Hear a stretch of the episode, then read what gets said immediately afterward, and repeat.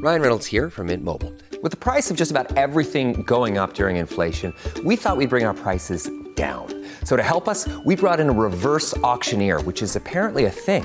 Mint Mobile unlimited premium wireless. Ready to get 30, 30, bit to get 30, bit to get 20, 20, 20, bit to get 20, 20, bit to get 15, 15, 15, 15 just 15 bucks a month. So, Give it a try at mintmobile.com slash switch. $45 upfront for three months plus taxes and fees. Promo rate for new customers for limited time. Unlimited more than 40 gigabytes per month. Slows. Full terms at mintmobile.com. Welcome to the New Books Network. Hello, and welcome to a new episode of the New Books Network. I'm your host today, Lance Pursey, and we are joined by Pamela Kyle Crossley, who is Charles and Elfrida Collis Professor of History at Dartmouth College. Today we'll be talking about her recent book, Hammer and Anvil Nomad Rulers at the Forge of the Modern World, which was published through Rowman and Littlefield in 2019. Hello, Pamela. Hello, how are you, Lance? Pretty good, pretty good. Uh, I'd like to, for us to start, um, first of all, if you could uh, give us a, a, brief biography of yourself and your career. Um, uh, yes, in relation to Chinese history, I think you mean. And um, uh, it's a a, a, kind of a desultory story. I, I just, uh, when I was in high school, um, it was the last years of the war in Vietnam. Um, this was a completely different time. You won't know anything about it. And so, as a consequence, when I, I thought that when I went to college, I'd like to do a course on Vietnamese history, understand something about that. But the college I went to was much too small. Uh, no Vietnamese history. So I took Chinese history instead. And then in the meantime, a few other things were happening personally in the background to sort of reinforce those interests. And then it just sort of uh, they started up a language program, and then I was studying Chinese language. And then finally, my professor said, You know, you could go to graduate school in Chinese history, which I I didn't know anything about that. It would never have occurred to me. And but I did do it and went to Yale, and um, as uh, Jonathan Spence was my advisor, and well, it all worked out. Uh, so eh, then I was in the field of Chinese history, and uh, I didn't have to stay in it. Nobody does. So I guess I would say the main thing that keeps drawing me back to Chinese history is um, the depth, the breadth, the way in which the sort of magnitude of the history of people in China uh, really opens up all of human history. It's just one of the most efficient and rewarding paths, right, towards American history. And then I just. Um, slowly since 1992 i've also been sort of edged towards global history. And uh, partly through that, I, I got sort of on this idea of Eurasian history, and Chinese history as only a part of that. And that took me to this book. Wonderful. Yes. Uh, originally, I'm most familiar with your work through uh, what your contributions to Chinese history. So I was very excited to see this larger global history work, Hammer and Anvil, and thinking about where kind of Chinese history fits into this larger Eurasian continent and this history of the wider Eurasian world. And uh, to introduce the book, I was wondering. Uh, I looked at the dedication, first of all, the first thing you do when you open the book, and it mentions that this book has been 30 years or so in the making. I was wondering if you could describe the intellectual journey of this book over 30 years. Uh, thanks. I'll try. Um, the uh, very early on, um, you know, when I was really doing my work on Chinese history, um, I did get interested in the history of the Mongols, or let's say the Mongol period. And my original idea was to write a book that was about the peripheral areas, um, you know, Japan, Thailand, Lithuania, and so on, and the the effects upon them of the sort of century of threat from the Mongol conquests. So it was, I was really intrigued by the fact that there were kind of parallel effects in terms of centralizing and the rise in status of um, the military classes and, you know, a, a lot of different things. And uh, somehow or other, over time, um, I, I began to see that, well, what's interesting here is that the experience of the peripheries looks so much like the experiences of the countries that actually were encompassed by the by the Mongol conquests. And so at that point, I was really thinking continentally. Um, and then from there, it was just a step to realize that as much as we um, kind of uh, fixate on the drama of the Mongol conquests and what looks um, unique about them. They they weren't really unique. It's part of a series of um, events that eventually changes the whole uh, continent. So I think it it it kind of it had that kind of a career. Um, that is my my interest in the book had that kind of a career, and um, I I think I'm happier with the book that I did write than the book that I was originally thinking of writing. Right. Yeah, and this uh this, this this continent and this continental thinking features really really heavily in the the, the whole theme of the book. There's this wonderful and really eloquent uh, passage right in the introduction that really really caught my eye.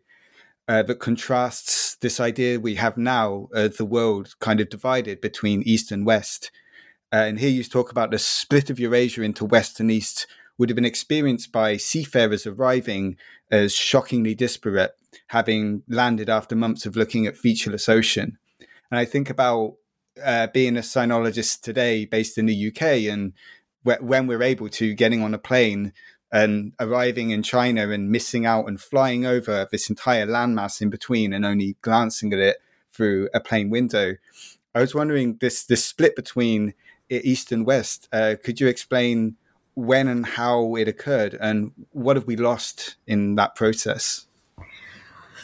Well, I think uh, one of the things that really got my attention was the fact that um, you do find um, on this on the, the European subcontinent, right, of the of this larger continent that well, we just by convention call it Eurasia, but why? I mean, we could call it anything. I would just call it Asia, really. But you know, we, we can call it anything we want to, that at that western end of it, going back at least as far as the Greeks and maybe earlier, there there is a tendency there to try to make an east-west dichotomy. It, it, it, means different things, right? I mean, for the Greeks, it means the Persians, and for the for the medieval Latin West, it means the Greek parts of Europe, and and um, then coming back as it does in the 16th, 17th century, then it means all of Europe as contrasted to all of Asia. Um, so you have these kind of um, it's not a single uh, discourse that's continuing. I don't think from classical times to the present, but it's it's something that that um, people at that end of the continent want to keep regenerating. And I somebody will have to explain to me exactly why there should be this kind of an obsession. But it isn't something that you find widely distributed across Eurasia.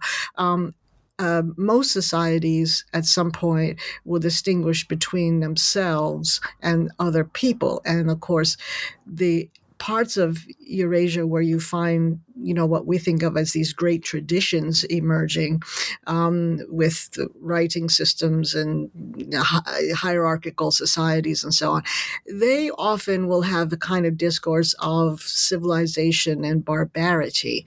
Um, and that's a different kind of thing from this east west thing. So um, I was really struck by the fact that the last time that we kind of invented this east west dichotomy, um, it was something that came a little bit after Machiavelli. You know, I, you know, I Machiavelli wasn't somebody I knew a whole lot about before, and I had to get you know pretty educated on this. But I was very struck by the fact that uh, Machiavelli was working in this kind of Eurasian context, and it's sort of he's right almost at the at the at the you know twilight of this uh, period of a kind of integrated Eurasian perspective, and then that that curtain is going to fall again that's going to divide east and west. And this is that's the kind of discursive condition that we're familiar with now in the modern period. Right. Yeah. And so thinking about the eurasian landmass um, i was also struck uh, very early in the book by your avoidance in rigidly defining Eurasia or the Eurasian region uh, by geography. And you devote two chapters um, to sort of uh, mapping out this um, Eurasia, but not in kind of terrain terms, but more based on firstly mechanisms, uh, or as you call them, mechanics of articulation, and secondly, through ideas. Could you explain what makes Eurasia a coherent unit of historical analysis with reference to these two?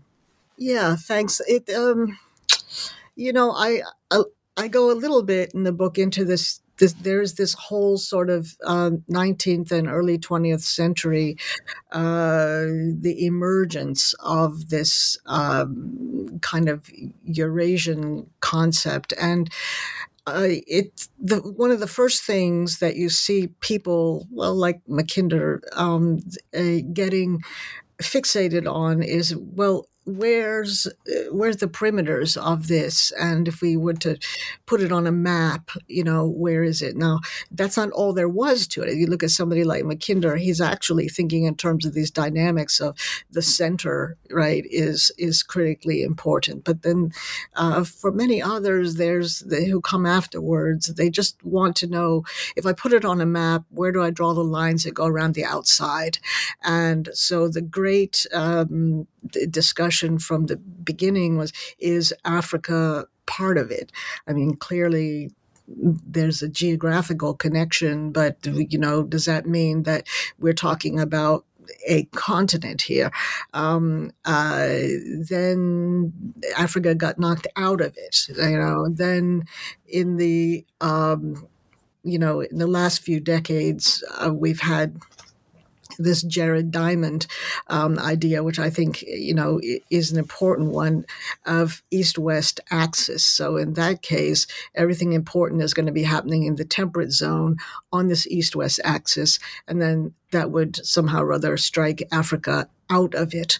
Um, and I really there were several things that concerned me about this. Um, Eurasia is the value of it here for me is that this is where um, the greatest concentrations of of humanity, right, have been. So, like seventy percent, maybe, of the entire human population has lived on on this Eurasian landmass, um, and indeed within the temperate zone mostly, um, and. Uh, it is uh, um, a kind of theater in which there has been extraordinary um, productions of technology and um, ideas shared across it and so on. So I just decided to think in terms of the really important thing about Eurasia on this east-west axis is this constant sharing, right, of of technologies. And Diamond had called it guns, germs, and steel. Okay, but there's actually much, much more. And um, uh, the when you look at it closely, you realize that well, there's areas where there's a tremendous amount of sharing um, and a long history of that, and they do tend to be towards more or less towards the center. Um, but then there are degrees and degrees of that, so that you don't really have edges right you have you have these kinds of um, places that appear to be the furthest extension of something like migration um, or uh, trade and, and uh, technological exchanges and even genetic exchanges. Um, but they don't precisely coincide with each other. They don't amount to a solid black line on a map. And so it seemed to me that if, if we just think of Eurasia as, in fact, this collection of dynamics, um, we still get a center. We still have this concentration of, of this you know incredible mass of human population human experience um, human societies um, but it, the, the, edges of it are really not very clear. To me, it very definitely does include North Africa. I would never take North Africa out. Um, on the other hand, um, all of Africa might not really uh, be in it. I think the the east coast of Africa probably also pretty clearly in a later period is part of it, but not necessarily all of Africa. Australia, you know, there could be the teeniest part of Australia, but most of Australia, no. Um, the Americas, um, not really, uh, not until. Um, you know the 16th late late 15th early 16th century so um, I, I think the value of it is on the one hand you can look at an in a uh, what is this in a, in an integrated way at um, the dynamics of sharing across these certain societies, empires, and so on, uh, across the temperate zone of Eurasia. On the other hand, thinking, you know, linking this back to global history, I think that it allows us to make a better and, in fact, a more honest distinction between um, Eurasian history on the one hand and then histories of the New World, histories of the Southern Hemisphere, and so on. Um, a lot of times you find that when people tell you they're doing global history, they're actually doing Eurasian history. Um, and I think uh, making people more aware of that and getting them to understand there are these alternative historical dynamics that have to be looked at really closely in order to really be doing global history. I think it kind of clarifies those uh, considerations a bit. If you're clear about Eurasia, then you're clear about how global history is actually uh, what the components of it are. Right. And something else I noticed with a lot of people who uh, engage in global history or even the history of kind of large regions is there's often a focus on exchange, certainly, but it's very, very material. And I was really struck by uh, what I found to be quite a novel chapter, the light mindedness chapter, where you kind of talk about not only the sort of exchange of ideas, but a sort of a connection between certain ideas or frameworks of thinking that that can link parts of Eurasia. I was wondering if you could talk a bit more about that. Yes, well, that you know that's one of um, that touches on some of my earliest um, attractions to doing Central Asian history. I mean, if you if you look at the historiography of this, there are these these these really fascinating uh, little threads developed that are always uh, winding themselves around uh, things like uh, Zoroastrianism and Manichaeanism and and um, far flung uh, influences of one mode of thinking on another area. And in Central Asian history, it's always this idea that Central Asia is a place where these these ideas are moving across. Um, I didn't see it entirely that way, but but it's a way. It was a way of talking about how critical Central Asia is. But over the years, right, as I actually come to understand more about these ideologies, um, I was really struck by by the ways in which th- they're there is this kind of echoing and redounding effect uh, from the center out, and that it's very easy to find in societies of Eurasia. Easier to find it than to not find it, let's put it that way.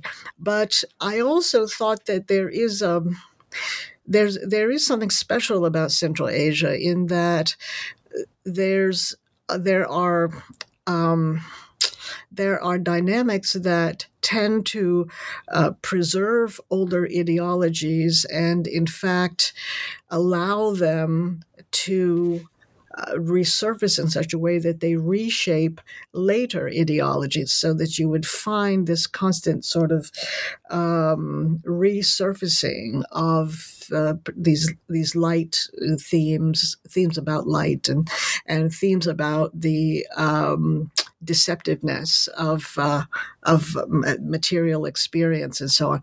And uh, what I found was that if you if you look at modernity as not starting in England or the Netherlands or France, um, but really being far to the east of there, that you see that in fact it's it's a recurrence of these uh, influences that lie behind modern skepticism, scientific thinking, um, political dissidence, um, and that the key to this is to understand places like um, Prague and their influence over the German Germanic uh, academic world of the you know, we're talking about the 16th century here, 17th.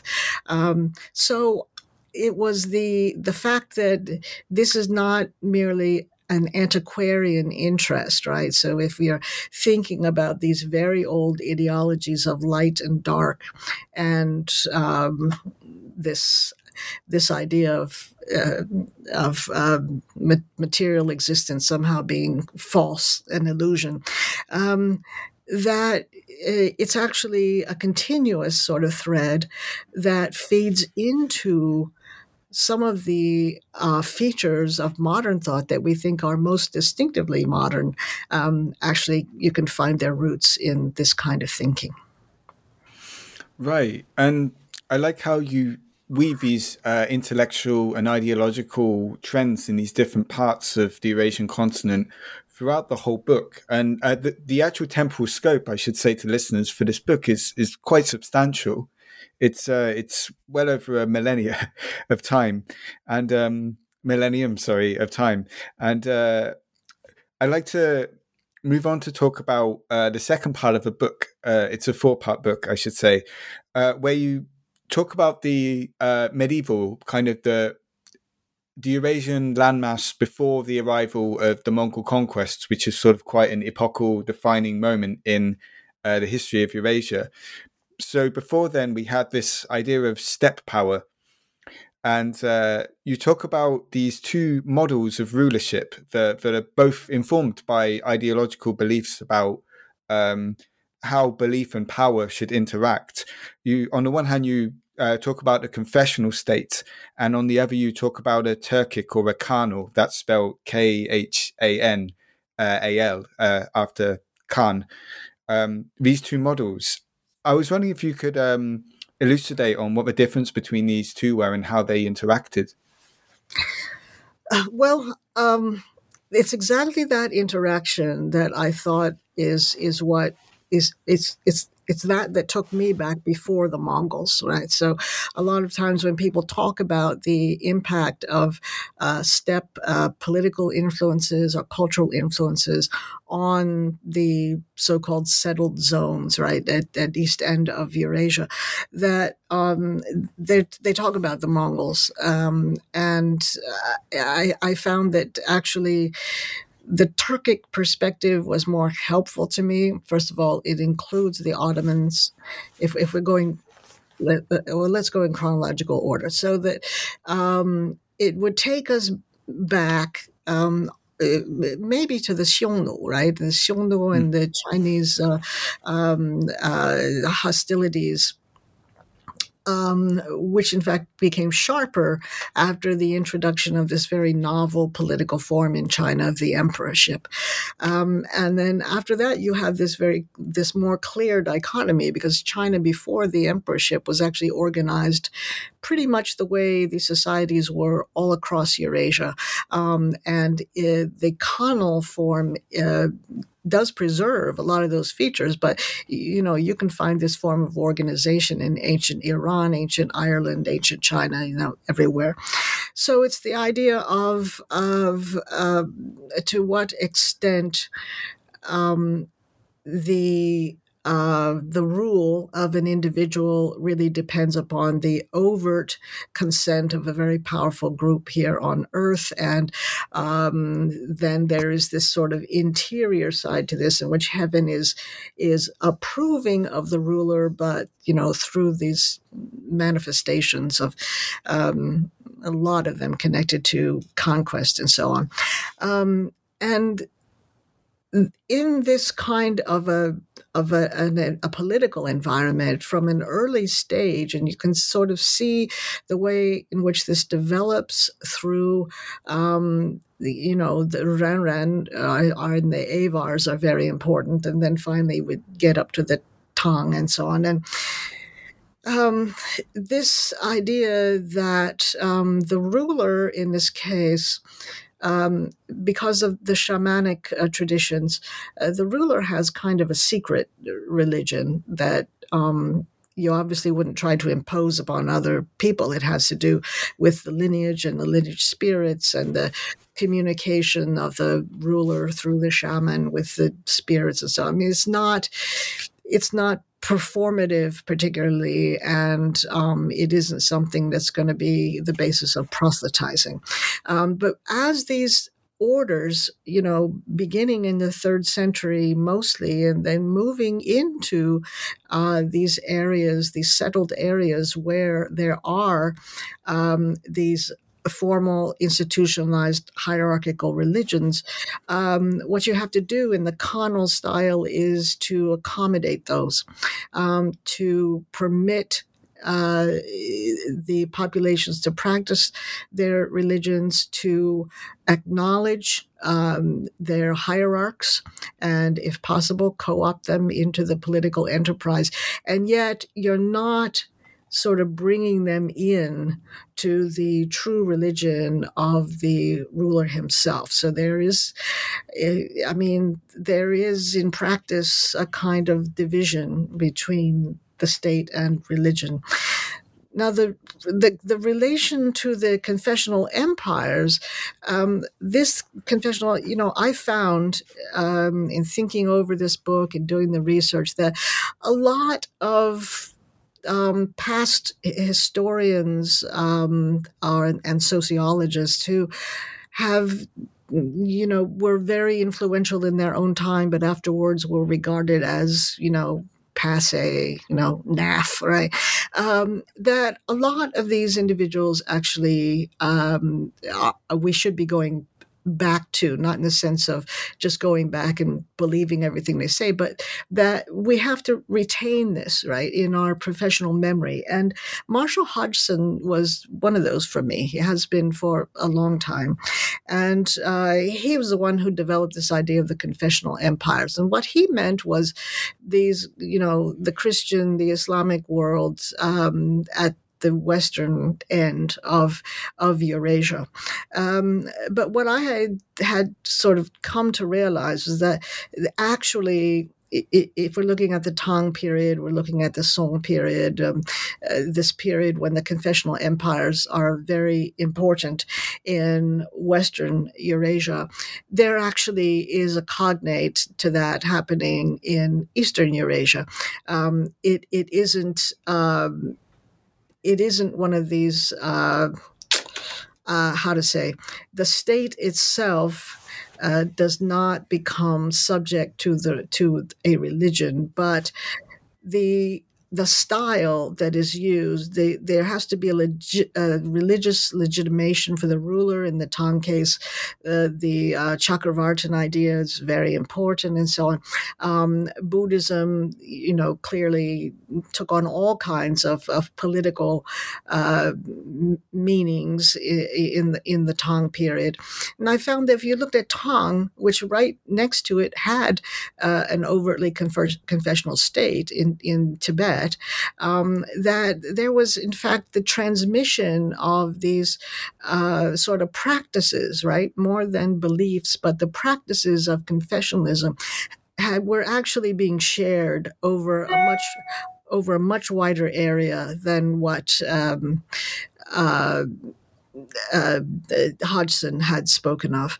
Now, what the relevance of this to the Mongol part of the story, I thought, was that um, confessionalism um, had its its role in creating these long distance uh, communications networks, in establishing these kinds of transnational languages, all very important.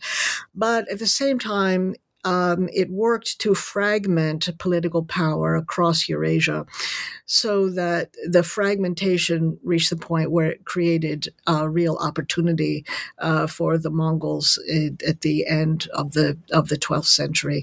And so I you know, I thought the confessional passage was an important one to look at very closely in order to understand um, how um, Eurasia was was kind of. Um, was vulnerable to, was open to, was receptive to um, the influences that would come with the Mongol conquests. Right. Yeah. And the Mongol conquests arrive in your book uh, in part three. But before we get into them, I, I was just wondering if you could um, uh, briefly elucidate on uh, two kind of categories that you introduced to us uh, in this book. The first being Turkic. And what are the dimensions of Turkic? Uh, as I understand, it's a heuristic kind of uh, tool of the craft for this particular book. And there was another that really struck me, another grouping that you you form here called the Sartic world. And these are both ones that the Mongols sort of um, what's a, a word like they become part of the Mongol Empire, but they're they're existing prior to the Mongol Empire. And could you briefly describe these, please? Yes. Um, Turkic, uh, yes, I I, I brought a little bit of art into this, and I, I, I beg the reader right to indulge me and to go along with this because not all of the groups I refer to as Turkic in the book um, actually spoke languages that any linguist would consider to be Turkic. Um, uh, the, as I say, the Turkic um, dimension of this was something that kind of grew for me as I was looking beyond the Mongols, the Mongol conquests, and thinking this over over the, you know, as the years were passing by. Um, and uh, I'd always enjoyed reading about um, Turkic history, uh, particularly Peter Golden, people like this. It it um, I don't do research in that area. I don't have any kind of expertise. I just did a lot of reading. And so Turkic means not, uh, I mean, it includes what we think of as Turkish, right? But um, it also includes all, all, the variant languages that are, are you know related to but not the same as um, modern turkish it includes these the entire history of these populations that originated you know, basically in Siberia and then migrated ever westward until finally reaching Anatolia. Um, and it's not a single group, right? There are these um, very distinct uh, clusters of of peoples who politically you can put them under federations, but we can also distinguish the languages uh, um, and so on. That that history is continuous, right, from before the Common Era um, all the way up to the modern era, and that's partly because of this uh, the extreme length of the history of the Ottoman Empire. But when you bring the Ottoman Empire into the story, um, I think then you begin to see all these other ways in which Turkic um, uh, leaders and then also Turkic political ideas had been uh, steadily uh, um, infiltrating, uh, you know, these these at the western end of Eurasia, um, uh, long before the Mongols ever arrived, and so it's not a sudden sort of uh, like an impact from the steppe.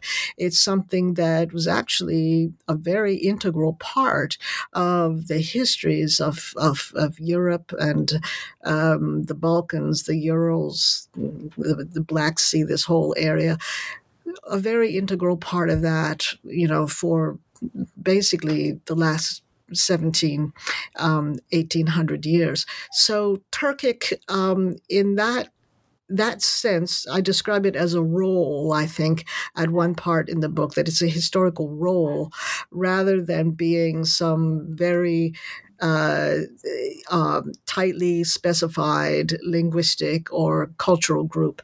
Um, this was important to me, particularly in discussing Eastern Eurasia, because there we've got groups like uh, Xiongnu, who, you know, this is not resolved. Nobody knows, you know, to what extent you you should or should not consider the Xiongnu to be Turkic. But they had the features that I was interested in. They had an Ordo like uh, organization. They clearly had a Khanal sort of organization at the at the top of the society. They were they were horse nomads. Um, something like this was also very important for being able to include um, the Ranran and the the Tabgach, right? And um, and that's where you bring Sui and Tang um, into this whole much, much larger uh, story of the Turkic peoples.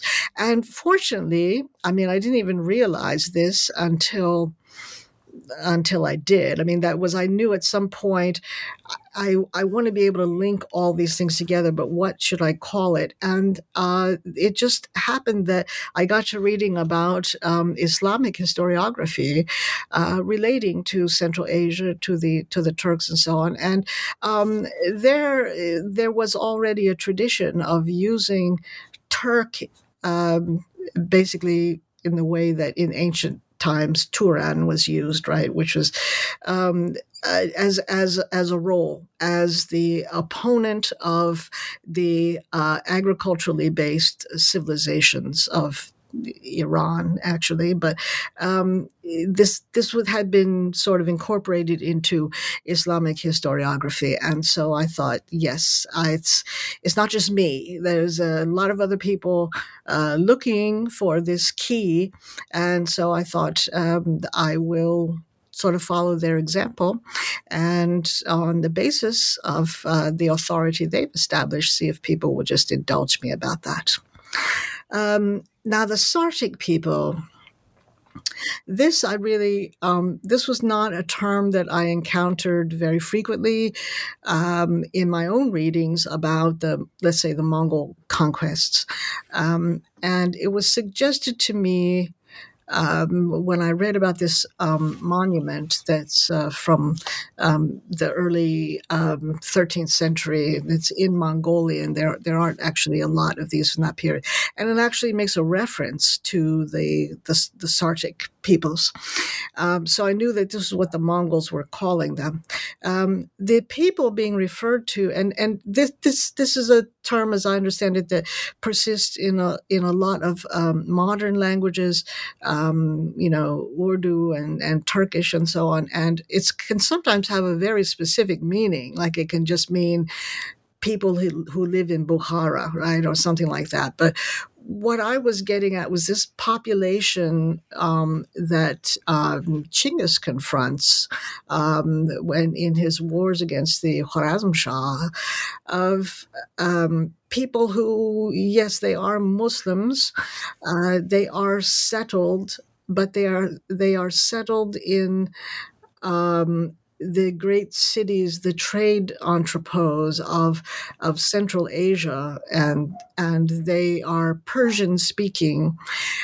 And so, on the one hand, um, they're a very important, there's something he really has to acquire. They're a tool that he needs in order to uh, act out this kind of confrontation he's looking for with the with the Muslim world. But because of their uh, familiarity with Central Asia and all the elements of life there. They're kind of this um, sort of um, they're not transitional, but they're right at this nexus between um, these these two worlds. And so, I think uh, this there's a it's not a revelation, but I think it it made um, a very strong impression on Chinggis and his generation that um, this is something we've we've got to deal with. This Islam, this thing, is something that we really have to begin to understand, learn how to manipulate this. Chinggis himself, I don't think was ever successful at that, but obviously, you know, um, some of his sons, grandsons, and so on were. Uh, and this was always a big uh, problem, you know, how to reconcile uh, Mongol political traditions and religious traditions with the Islamic world.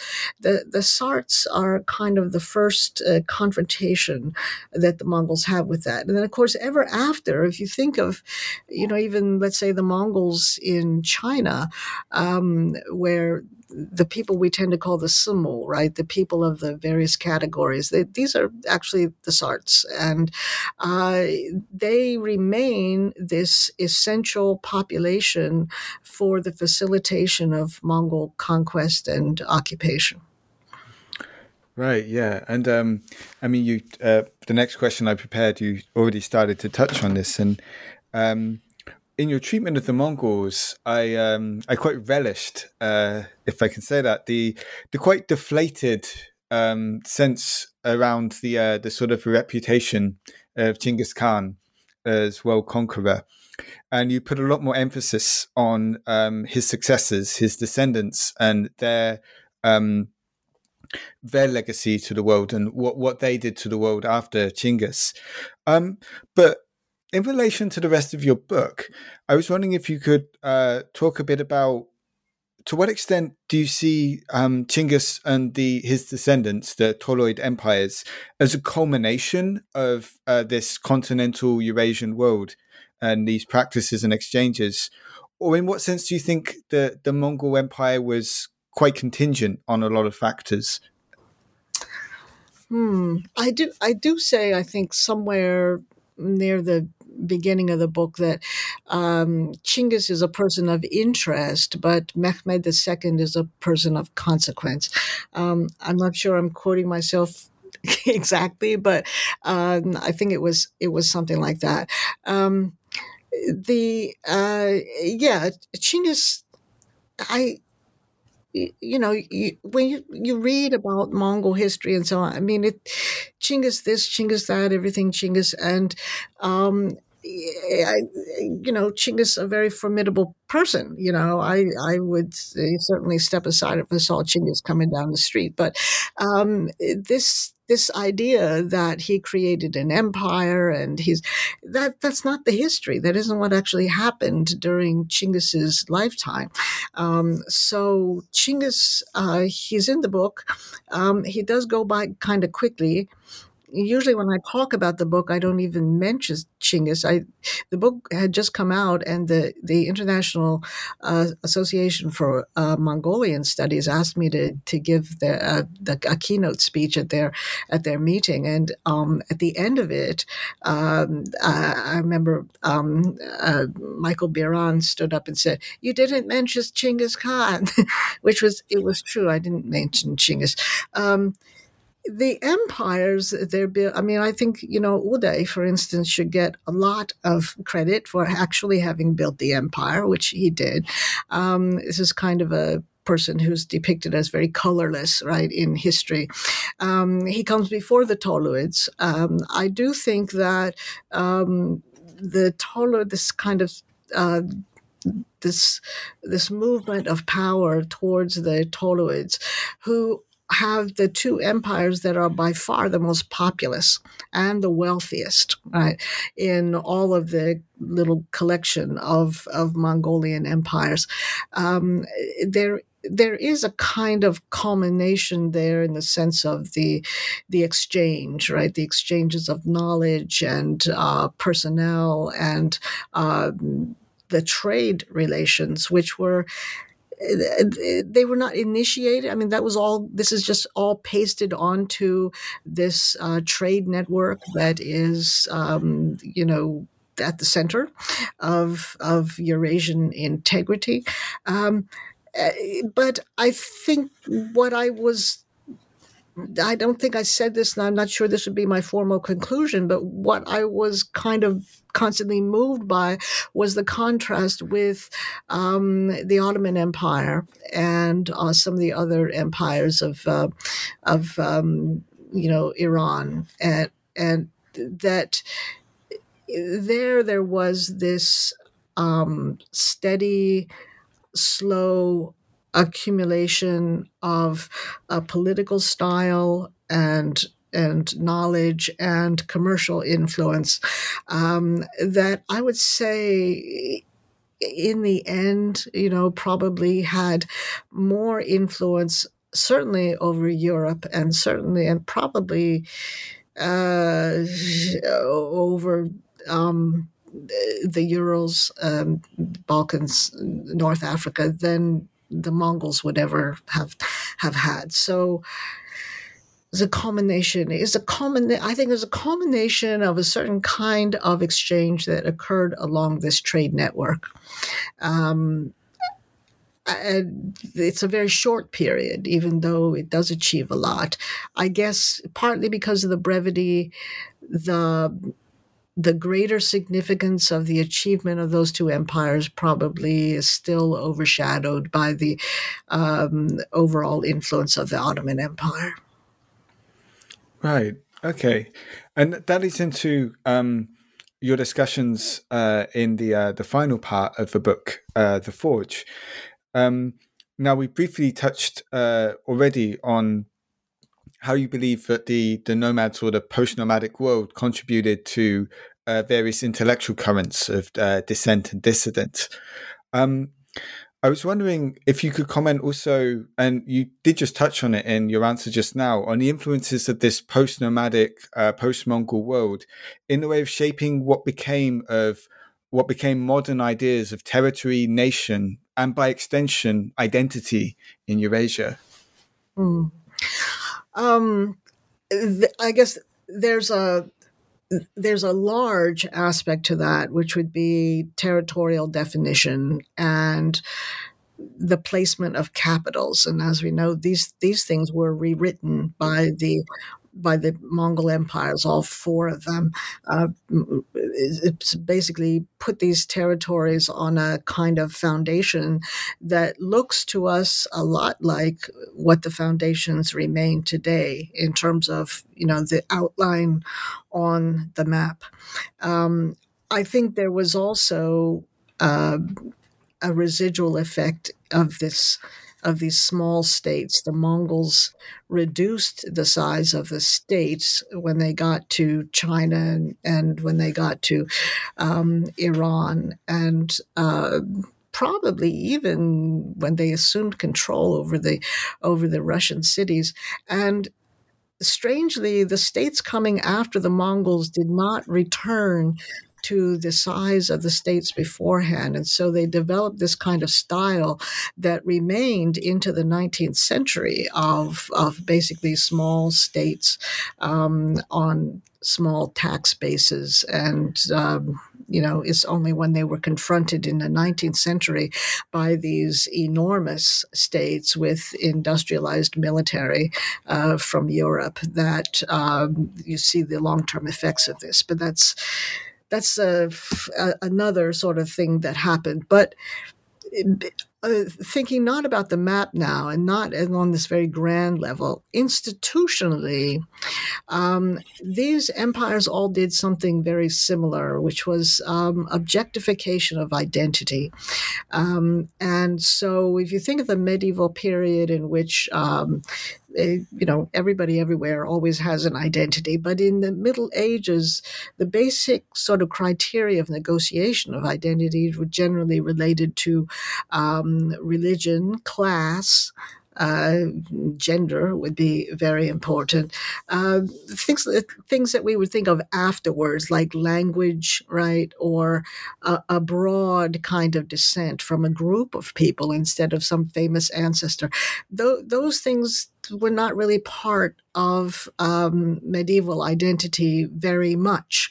Now, I do think there were there were antecedents of this earliest among Turkic groups, and, and, particularly in terms of you know sort of being able to narrate a, a, group identity. And I think that through these states, a lot of this then became official historiography and had an impact on the way um, uh, people began to um, work out this kind of of uh, nation state. Uh, uh obsession, all right, in the, in in in the modern period. Um, but objectification of identity originally had to do with things that I, I think had disparate origins. One was in the Islamic world, um, this uh, kind of uh, difference that you had to be able to mark and uh, to administer between Muslims and um, everybody else. So you had to be able to differentiate who are the people of the book, um, who are pagans, uh, they all have to be treated differently. Uh, they have to be registered. Uh, they're going to be taxed differently if they show up in court um, there's this is all going to go differently for them depending on uh, the ways in which these identities uh, have been recorded.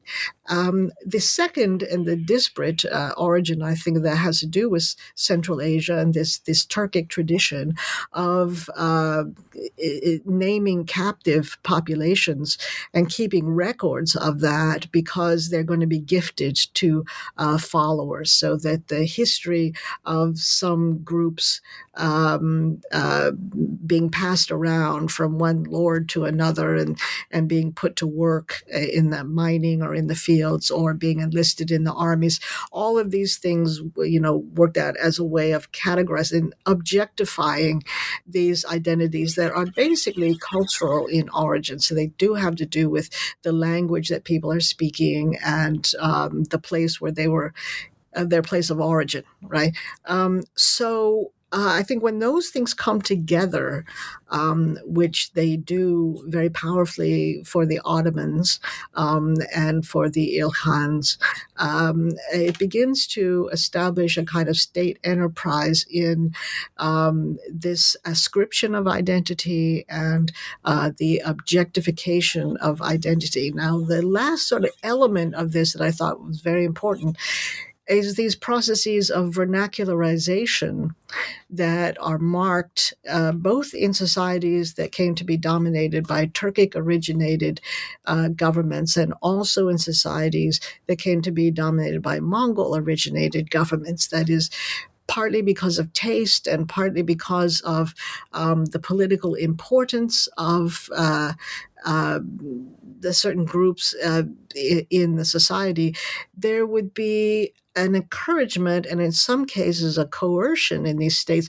to move away from uh, formal uh, hierarchical um, religion towards folk religion, to move away from uh, very rarefied elite arts, right, in in uh, poetry, theater, painting, towards these more sort of um, popularly oriented forms, and I think the, the cumulative effect is to uh, move this kind of gravity of definition uh, towards the greater part of the population and the ruler's identification with that and the promotion of uh, the local language the, the, the, the, vernacular language as a standard language that will be institutionalized through education and printing and so on and so forth.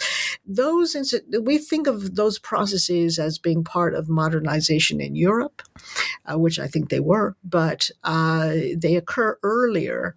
Um, I think in some cases much earlier in other societies of Eurasia that had this kind of this post nomadic uh, political history.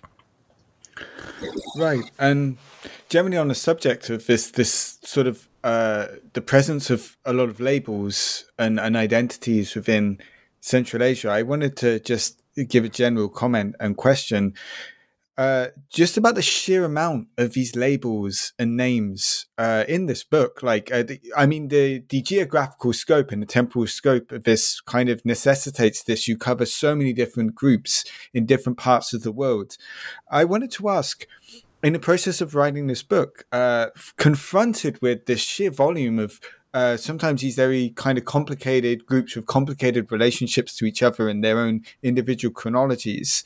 Um, were there discussions that you wrote but decided to omit or not include for the sake of uh, brevity or for the sake of the argument? Were there were there people that you didn't get to write about that that you kind of uh, maybe were also part of that story? Uh, yes, I, I, definitely. I mean, I I did have to um, make a decision about you know who's going to be in and who's going to be out.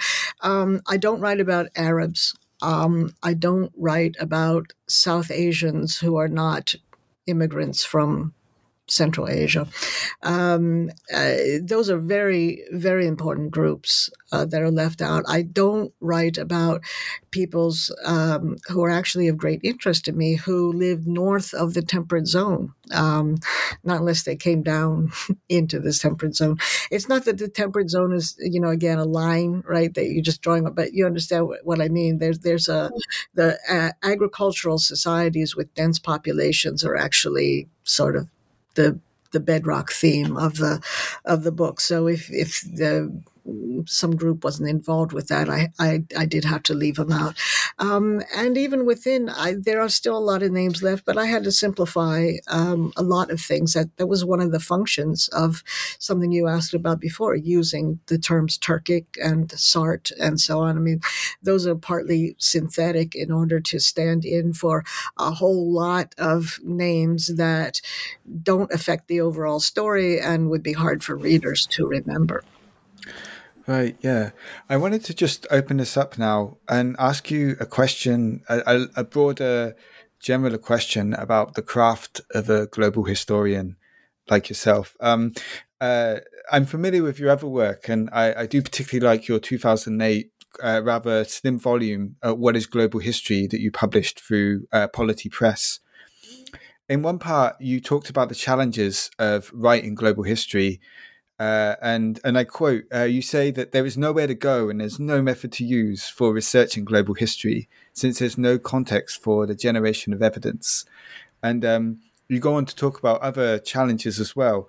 Uh, you wrote this book about uh, well over ten years ago now. Has your understanding of the craft of the global historian changed through completing uh, this book, Hammer and Anvil? Hmm. I don't think it has changed because, in fact, I was sort of um, acting out right this this formula that I had mentioned previously, which is uh, there's very little of this book, very very little that's based on my own research. I basically read what other people had written, and I read what other people had written about what the first people had written because I don't you know, once I get outside my lane, I, I, don't actually have an ability to make judgments about the the the persuasiveness of some of these arguments. I, I, on my own, you know, I can't. So I have to read what those other people have read read about it. And so this is the point that I think I was making. And I I have actually subsequently, I, I think, written a couple shorter essays about how global history is not actually history in the, the which doesn't mean it isn't a good thing. It just means, I mean, in history, what we do is we train people to generate original knowledge, which is always intensely local in its context.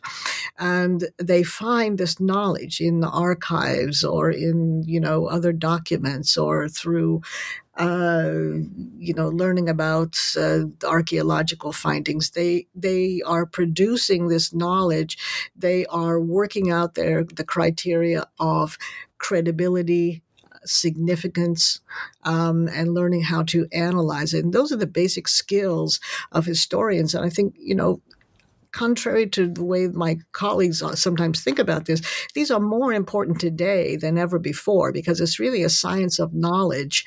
And nowadays, when we're having such a kind of you know crisis of confidence about knowledge, the training of historians is actually a, a tremendous um, asset for us here. But uh, yeah, when you come to do global history, well, there isn't any place you can go and research global history because it's by definition the generation of original knowledge is is it has to be local, um, uh, and so global is just reading what other people have written. You might work in a comparative style, right, where you're picking out two places and you want to sort of put them together for some reason, or you might be working in a more thematic sort of style, or you might work in this kind of um, integrated narrative style. Um, but either, it, it, no matter what it is, you're not using those skills that historians are primarily trained to use, but you are acquiring the skills that are central to the work of, let's say, sociologists.